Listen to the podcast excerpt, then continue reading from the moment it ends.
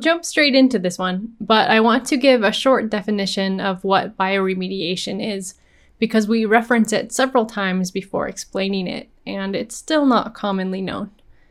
Bioremediation is using plants, fungi, and bacteria to clean up land and water pollution or toxic sites. Later in the interview, Robin goes into detail about it, and you'll find some links in the show notes on Bloom Network's website. Welcome to another episode of the Bloom Podcast. I'm your host, Magenta Ceiba, and I'm joined here today by Robin Gunkel, who is the director of the Bloom chapter in Baltimore. And she does amazing work with mushrooms and sustainability and community building and the arts. And it's just a real gift to talk to her today. I look forward to a really beautiful interview. Welcome, Robin. Hi, Magenta. It's great to be here. Thank you for in- inviting me to be part of this. Of course. Thank you for being on this journey with us through Evolver into Bloom Network all these years. Yes, it's been a it's been a transition. yeah, I think it's uh, nine years now. I hosted the first um, Evolver Spore in Baltimore in June 2009. So yeah, it's um, almost 10 years now. You recently went to something called the New Moon Mycology Summit. You also went to a myco renewal training or retreat connected with it. So yes. tell us all about what that was. What was exciting? What did you learn? Sure. I went to uh, Wingdale, New York, which is uh, north of uh, New York City, for a four day intensive training with Co Renewal that is a women led group of organizers and scientists who are working on cleanup of industry oil spills in the Amazon, specifically uh, Sucumbíos. There have been 714 million gallons of oil leaked into the Ecuadorian Amazon. And um, these oil pits are disrupting eco-social systems and contaminating people and, and the environment.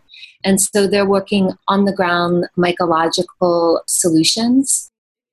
Can you share some specifics about what they're doing in the Ecuadorian Amazon to clean up the soil and or water? And did they you know directly instruct people how to do that in cities wherever they live or what sort of things were they showing you to work on? They actually didn't present as much on the direct oil cleanup. There were a lot of presentations on different bioremediation projects that people are working on.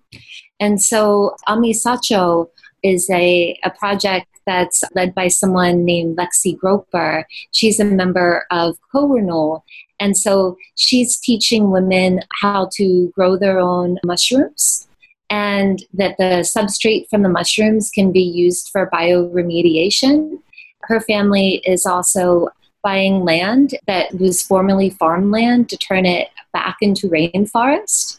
Wow. And um, so she's involved in this reforesting project, and that's the work that she's doing. And then her lab at Amisacho is part of the larger co-renewal project um, a lot of these women that came together for this course had actually been working long distance and had never met each other in person before.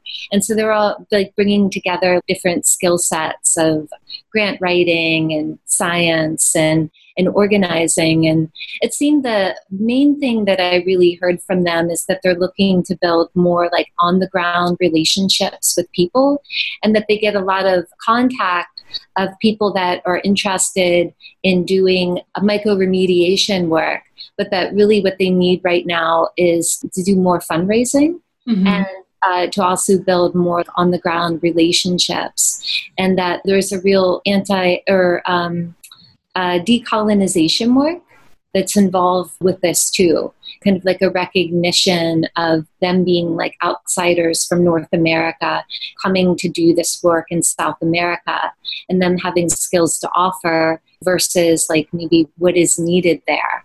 And mm-hmm. so there's a sort of real awareness that they're able to kind of go home away from the problem and that other people are living next to these unlined oil pits and that that's that's part of their daily life So I know that they've been doing work with growing oyster mushrooms to work on uh, breaking down like the hydrocarbon bonds of the, the oil, but they Mm-hmm. didn't talk as much about some of the specific, um, like, they gave us more of like an overview of co-renewal and then we heard a lot from lexi on the work that she's doing with amisacho and building community relationships there with the, the women and getting like a larger i guess community base of support and also helping to empower people there. Um, but there were other presentations like on mycofiltration by a group called um, mycoevolve and Alex Dorr, who's the author of Mycoremediation Handbook, he uh, talked about using oyster mushrooms to eat cigarette butts. So there was there was a lot of uh, different talks that we took in. Wow. And Co-Renewal organized uh, this four-day intensive training to teach people about bioremediation. And then this was followed by a, a New Moon Mycology Summit that was organized by a woman named Olga who runs uh, Smugtown Mushrooms in Rochester, New York. So it was uh, it was a week long mycological bioremediation that was women led, and um, just an incredible uh, amount of information. And the, the New Moon Mycology Summit was also so inspiring. There was a water protectors panel and courses on like spirituality, but also science and mycology, and all of it uh, blending and, and connecting together. And it was really beautiful to see all of those pieces coexisting. What were some of the science related courses? Some of the science. Uh, well, at the uh, New Moon Mycology Summit, there's a chemist named Mandy Quark that gave like a two hour long talk on the chemistry of mushrooms and broke it down for people who didn't have a, a science background. Um, I actually found the science piece a little bit daunting because I'm coming from a humanities background, and a lot of people in that community are already coming from science backgrounds or from other ecology related degrees. Mm-hmm. So it actually has inspired me to take a chemistry class to be able to enter into that conversation more deeply. I'm wondering if you can give listeners a definition of what bioremediation is. Sure. Uh, so, bioremediation is working with nature to heal nature. And so, using plant, uh, microbe, and fungi allies in the process of earth healing.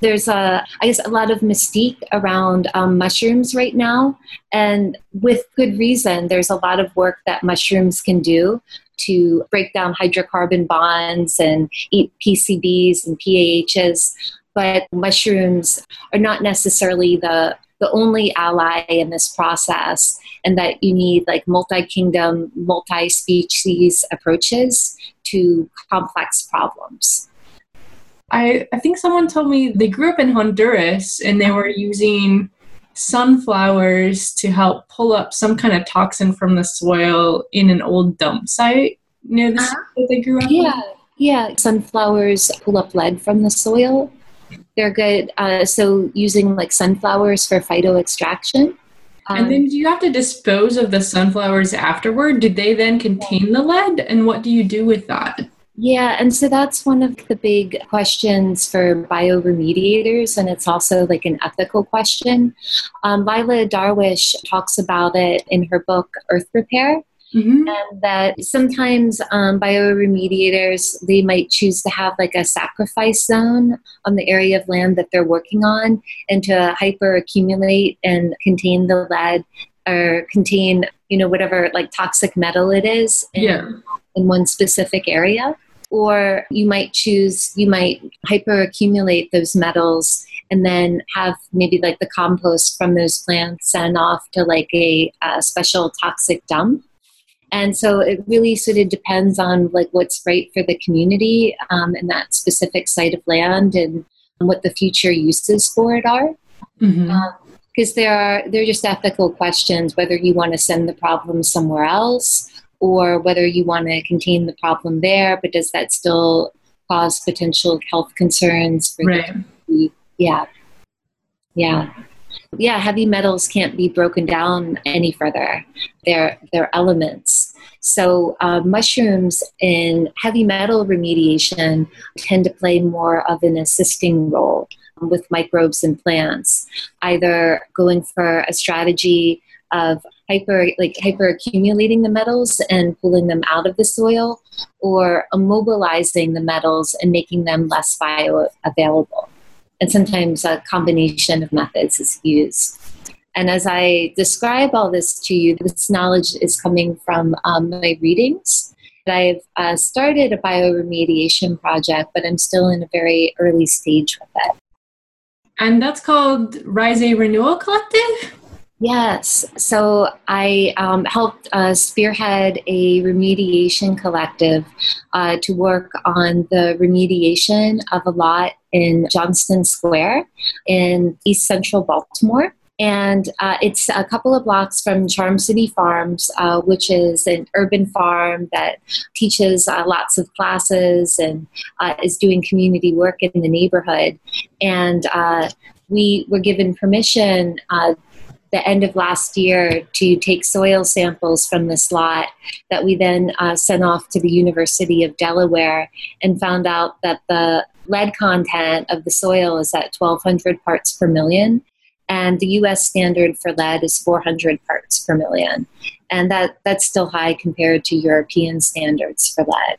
Mm-hmm. Um, so we we have this lot, and we've been um, encountering challenges of having lots of rain this season and having members that need to like bring a lawnmower and then they have a 40 minute drive and they're not able to come because it's raining days on end our connection with Charm City Farms. Unfortunately, she was just diagnosed with Lyme disease. So that's also another piece that we're working with too, and being able to gain access to Charm City to get our lawnmower and tools. And so there are all these sort of really practical on the ground pieces that we're just learning to sort out right now. At summer, people are also on vacation. So, uh, kind of just like working to build capacity and moving towards like having a couple of beds so that we can test out different me- methods of phyto extraction and also immobilizing the metals in the soil to collect different data. And is this work connected with your PhD program or any other academic or reporting in that sense? Or is it more part of the kind of DIY community around mushrooms and bioremediation and you know community solutions to these environmental issues that we're facing in so many places? I would say it's both. I mean, it was the PhD that has catalyzed this work and that's leading a large part of the process. Uh, I'm pursuing a PhD in sustainability education with Prescott College.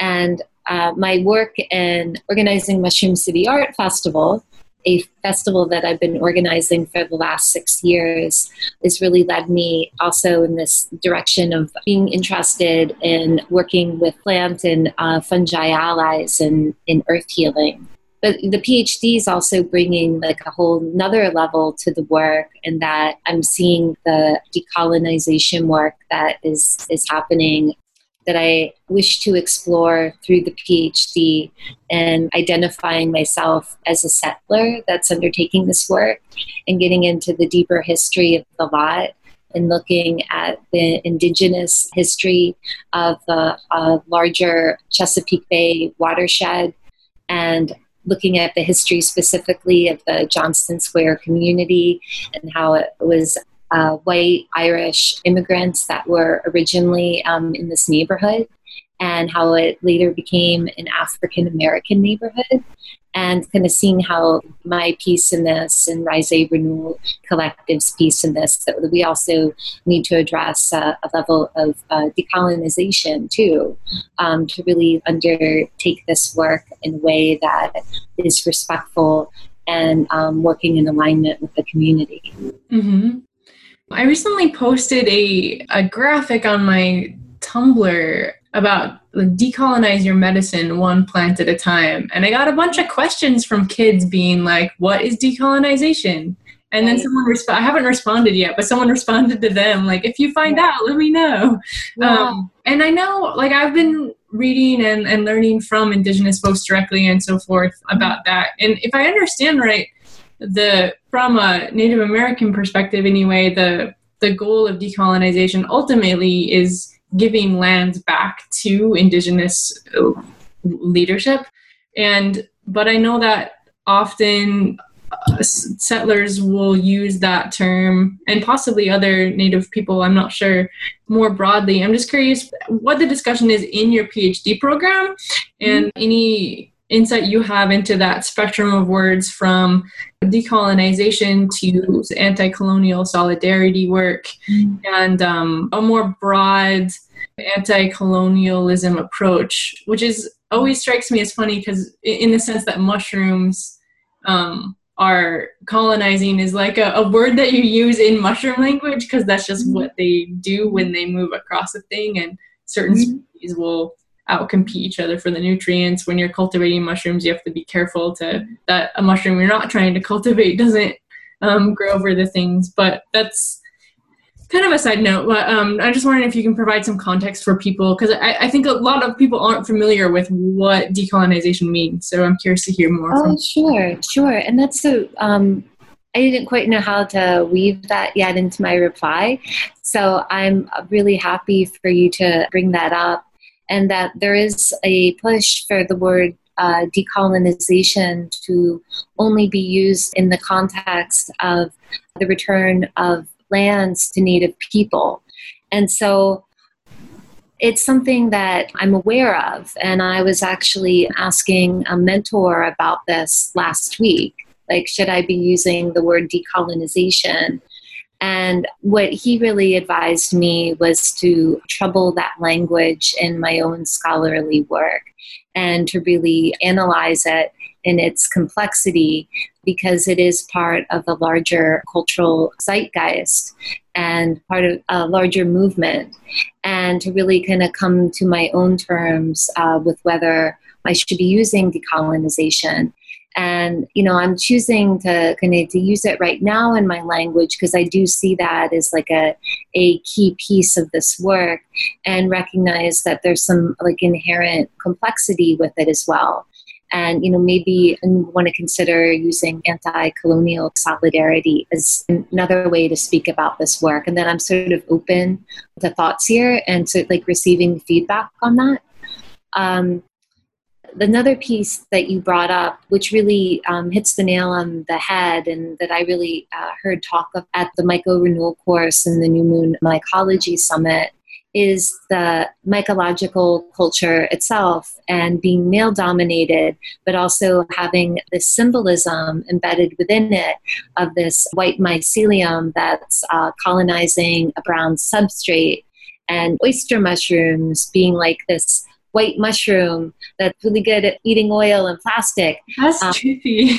But also, you know, kind of like the dude that's, you know, it's all about him and like coming to, to save the day and you know recognizing that like we're a part of embedded networks and that the things that people are working on they're not accomplished solely by individuals but there's a complete network of support that helps uh, any individual in the work that they're doing. So thinking like white male saviors or um, people that we see, I don't know, at the forefront of different movements or in history, and and forgetting that there is like an entire network of other people that supported that person in the work that we're doing that they were doing and that there's this our culture tends to be hyper focused on the, the individual and forgets that work really happens um, collectively. So that's part of the conversation too, and something that I certainly want to more deeply investigate in my studies. Well, thank you for that beautiful description. And that reminds me to ask you too, with the summit that you were just at, when you first came back, you made a post on social media just glowing about your experience and how deep it was. And I'm wondering, you know, I asked, jumped into the nerdy questions right away, but I'm curious what your experience perhaps spiritually or community wise was there? What did you find inspiring and so moving? Um, I think in your post you had compared it to as more impactful than being at Burning Man. yeah. yes, yes. Um, being part of a regenerative rhizome, um, you know, which also is what Bloom Network is. Um, being part of like a, a this on the ground solution. Like I'm, you know, doing with Rise A Renewal Collective and the Johnston Square community, and eventually like the the plants and microbes and all of us like doing this work together on the, the lot in Johnston Square, and then seeing that is just a small, like it's a piece of a much larger rhizome. And that by doing that work, like I, I'm contributing to the knowledge and work of a larger network. And that was really kind of powerful to, to recognize and to feel very accepted and embraced by this community. Um, I've been organizing Mushroom City Art Festival for six years which came out of my work with Evolver and Bloom Network and wanting to bring people together around important ideas and inspire people. But I, I'm not a cultivator. I, I don't cultivate mushrooms. And by virtue of not driving, living in the city, I don't go out on a lot of forays or do much foraging which is something that I want to remedy uh, very soon and get a driver's license. Uh, but that piece, that connecting piece of now undertaking this work for the lot, no, like it opened a new door and a new conversation for me and to tap me into this network that I have so much respect for and that I really see as planting the seeds seeds for future regenerative culture. Mm-hmm. Tell us what Mushroom City Arts is. What are you doing with it? What's the history of it? What's exciting to you about it? Yeah. What's happening this year? Yeah, so um, Mushroom City Art Festival is going into its sixth year. And it is a mushroom festival that happens um, outside in West Baltimore in Leakin Park. It's a one day eight hour festival, all ages, and it's it's free.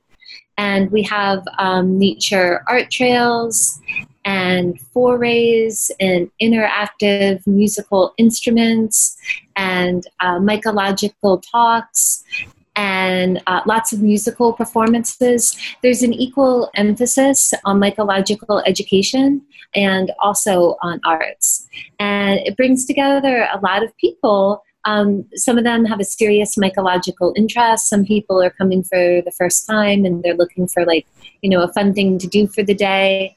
And that I, I have worked on hosting this festival to, I don't know, like build the community rhizome. And that I think it's really important to think about structuring in an event in a way that builds community rather than operating um, within the construct where the festival's more about you know making money for a producer and people interact uh, really differently in a free community event than they they do an event that's highly monetized and so mm-hmm. that that's something that i think about a lot in the construction of the festival and this year, we have uh, William uh, Padilla Brown from Mycosymbiotics, and he's going to talk about cordyceps mushroom farms. I met someone at the Myco Renewal course. Uh, his name is Evergreen. He's a mushroom cultivator from California. He's actually inspired to come out. He's going to fly out for Mushroom City and he's going to talk about bioremediation.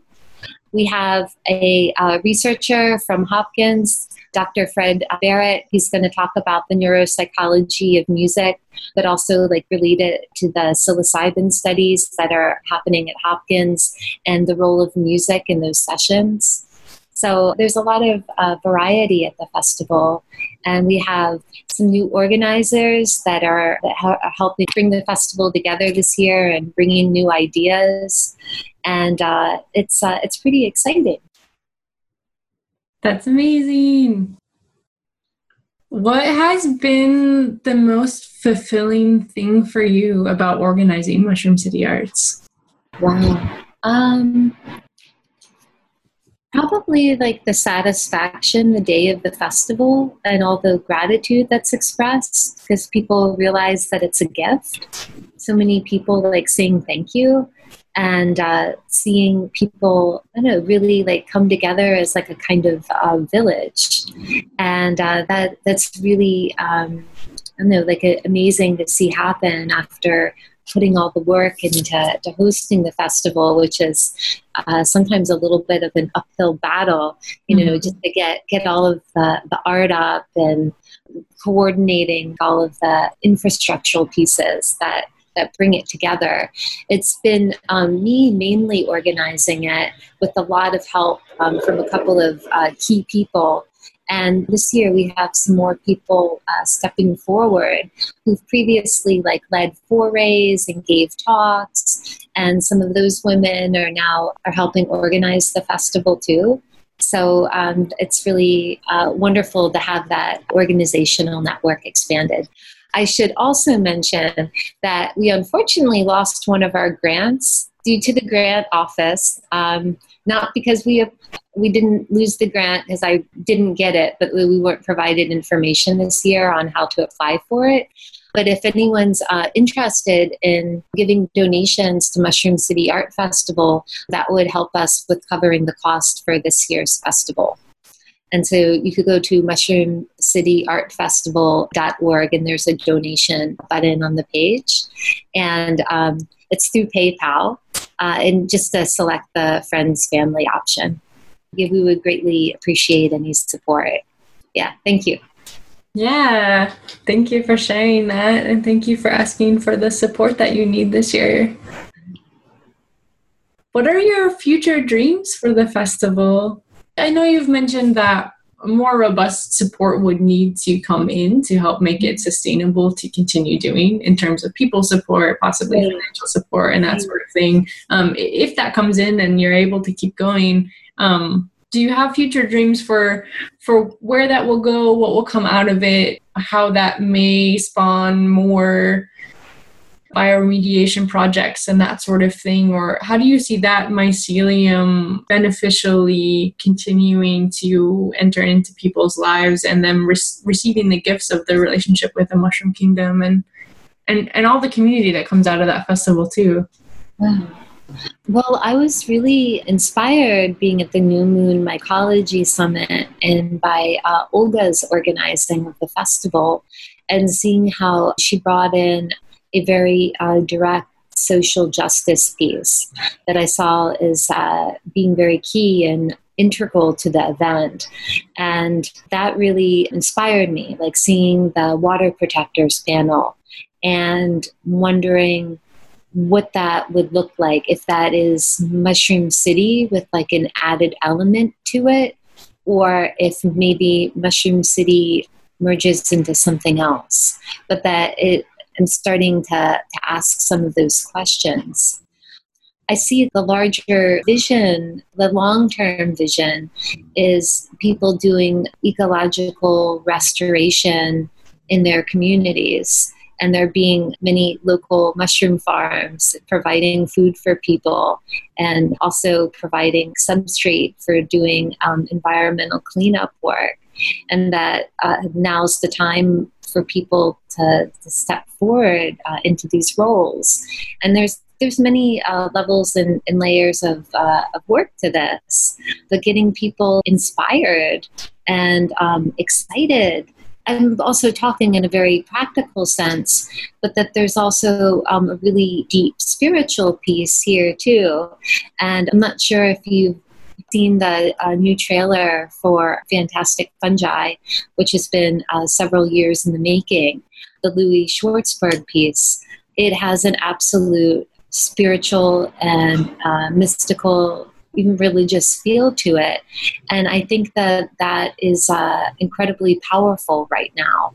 And to recognize our larger connection to nature, the larger um, networks that we're part of, and that we're not alone in this ecological crisis, um, but they're allies and elders in the natural world who we can connect to um, with an expanded sense of identity and self, which also involves a lot of uh, self healing too. There's so much uh, alienation in our culture and so much uh, weight placed on the individual and on relationships just between people when we also have these uh, relationships with the far wider natural world, uh, which can nourish and sustain us.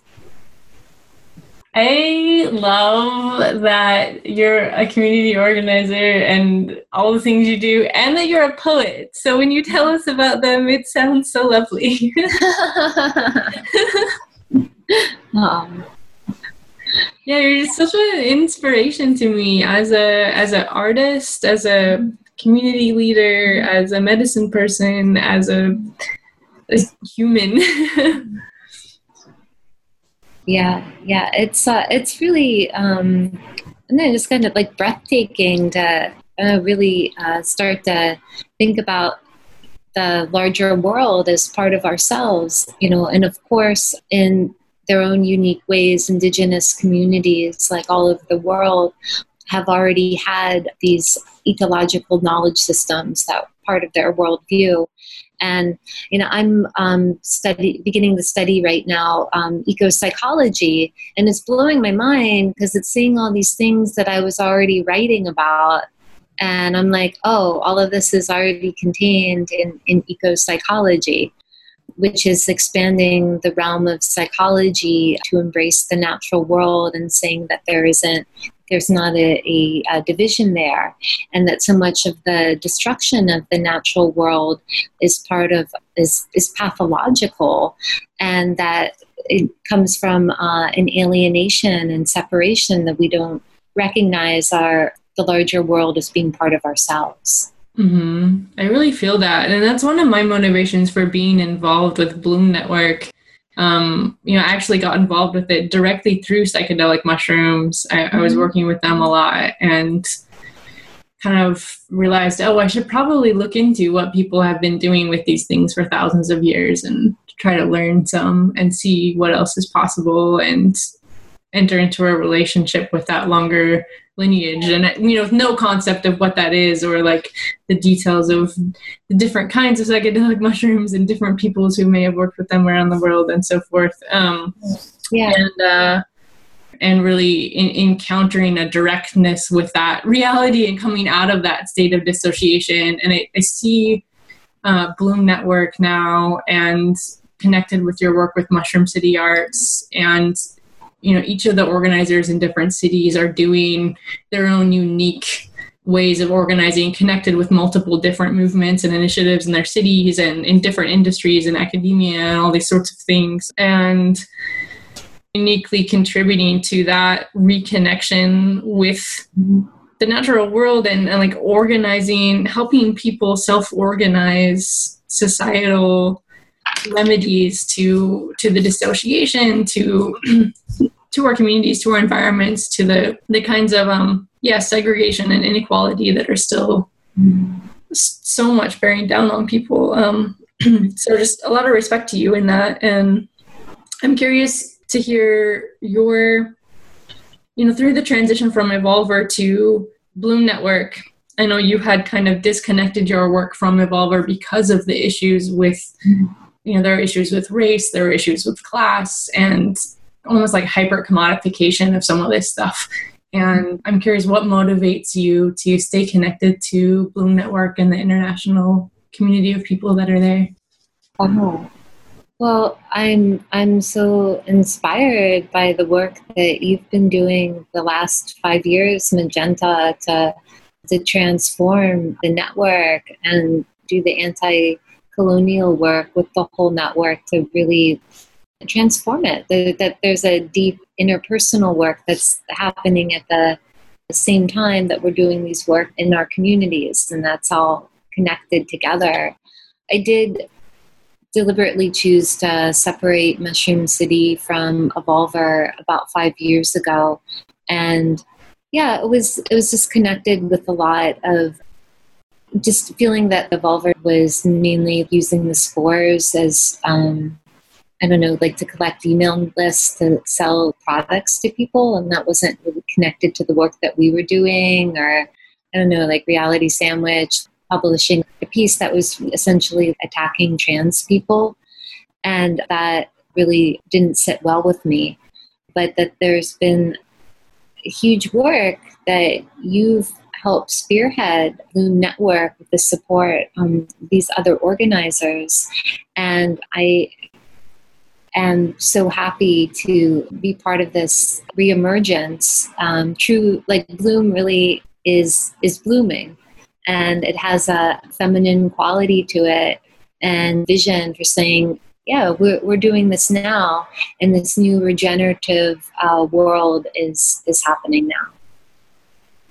You mentioning the feminine reminds me of your work on the yin frontier and also how you talk about grandmother mycelium. And I'm wondering if there's anything there's anything that you'd like to share related to those two pieces. Oh wow. Wow. Thank thank you for your acknowledgement of that. So, uh, the Yin Frontier, it's an idea I've been returning to for the last nine years. Um, I actually originally encountered the concept in a short essay by Ursula K. Le Guin, and it's continued. I keep coming back to it in my writings, whether it was poetry nine years ago or an essay that I was working on last year on mycelium, mother trees, and regenerative culture and really seeing how grandmothers are like mother trees. So, Dr. Suzanne Simard, who's a forest ecologist at the University of British Columbia, she's uh, she's done work with showing how trees share resources with each other in a forest and how they communicate with each other. And so, it's really exciting to discover how there's a wood wide web in the ground beneath our feet, and that the trees are talking to each other and also sharing resources through the mycelial network. And like I think about human culture and how we have people in our society that act as mother trees too. And they also you know, share emotional resources and are pillars in their community and are social connectors and underpin that social fabric. And I was really um, identifying grandmothers as very key in this and to see regenerative culture as part of a uh, grandmother culture. Uh, seeing like a like interconnected thread and understanding how the work that we're doing is intergenerational and that we're um, processing uh, trauma that has been passed down to us.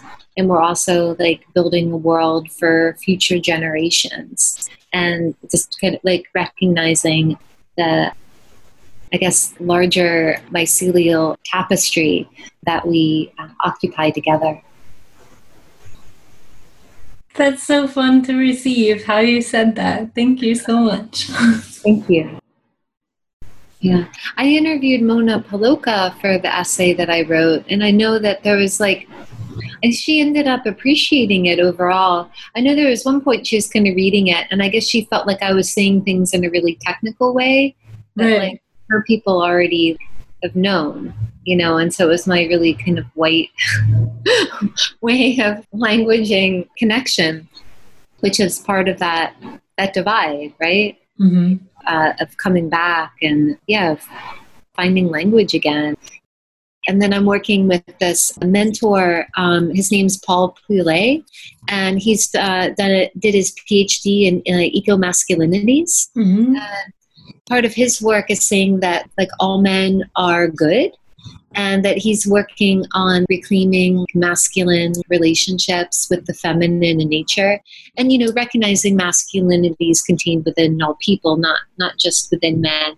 But he does this men's work and you know, think you know like patriarchy like that really is a site that's broken that needs that healing work and so that is something that personally connected with me and has started to get me thinking about my settler identity in relationship to the lot and seeing the rebuilding of relationships happening on multiple levels. And I see this as um, mycorrhizae relationships in the soil, and then also healing broken relationships, you know, whether that's like patriarchal based or settler, and recognizing that as part of this larger eco-social system.